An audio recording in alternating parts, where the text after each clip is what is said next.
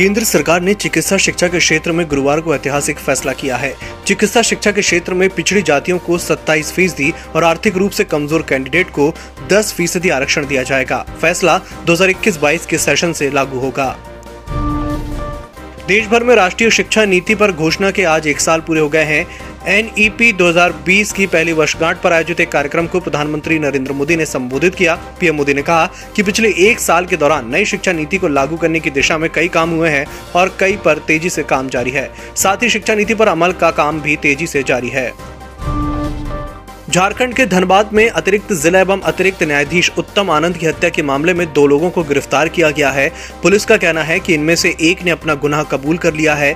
Jharkhand police के प्रवक्ता Amol B Homkar ने बताया कि ऑटो चालक लखन वर्मा और उसके सहयोगी राहुल वर्मा को गिरफ़्तार किया गया है। लखन ने स्वीकार किया है कि उसने ऑटो से जज को धक्का मारा था। तेज बारिश पहाड़ी राज्यों पर कहर बनकर टूटी है। बुधवार को जम्मू कश्मीर और हिमाचल प्रदेश में बादल फटने और बारिश की वजह से हुए हादसे में 18 लोगों की मौत हो गई और 50 लापता हैं।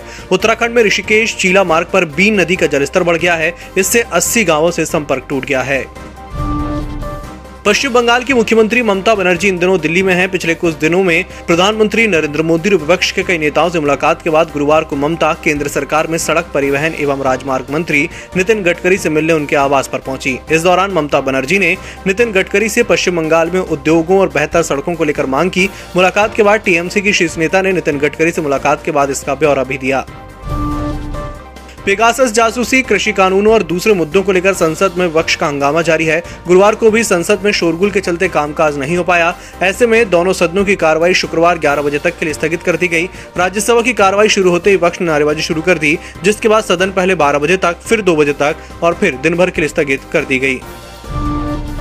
गोवा में हाल ही में दो नाबालिग लड़कियों से हुई रेप की वारदात के बाद राज्य सरकार विपक्षी पार्टियों के निशाने पर है। इस बीच गोवा के मुख्यमंत्री प्रमोद सावंत द्वारा विधानसभा में दिए गए बयान पर भी बवाल मच गया है।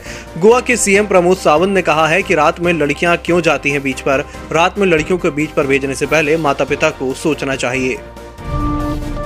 टोक्यो ओलंपिक में बैडमिंटन स्टार पीवी सिंधु महिला सिंगल्स के क्वार्टर फाइनल में पहुँच गई हैं। पुरुष हॉकी टीम ने अर्जेंटीना को तीन एक से हराकर अंतिम आठ में जगह बना ली है। तीरंदाजी में अतनु दास दो बार के ओलंपिक गोल्ड मेडलिस्ट कराकर पुरुष सिंगल्स के प्री क्वार्टर फाइनल में पहुँच गए हैं।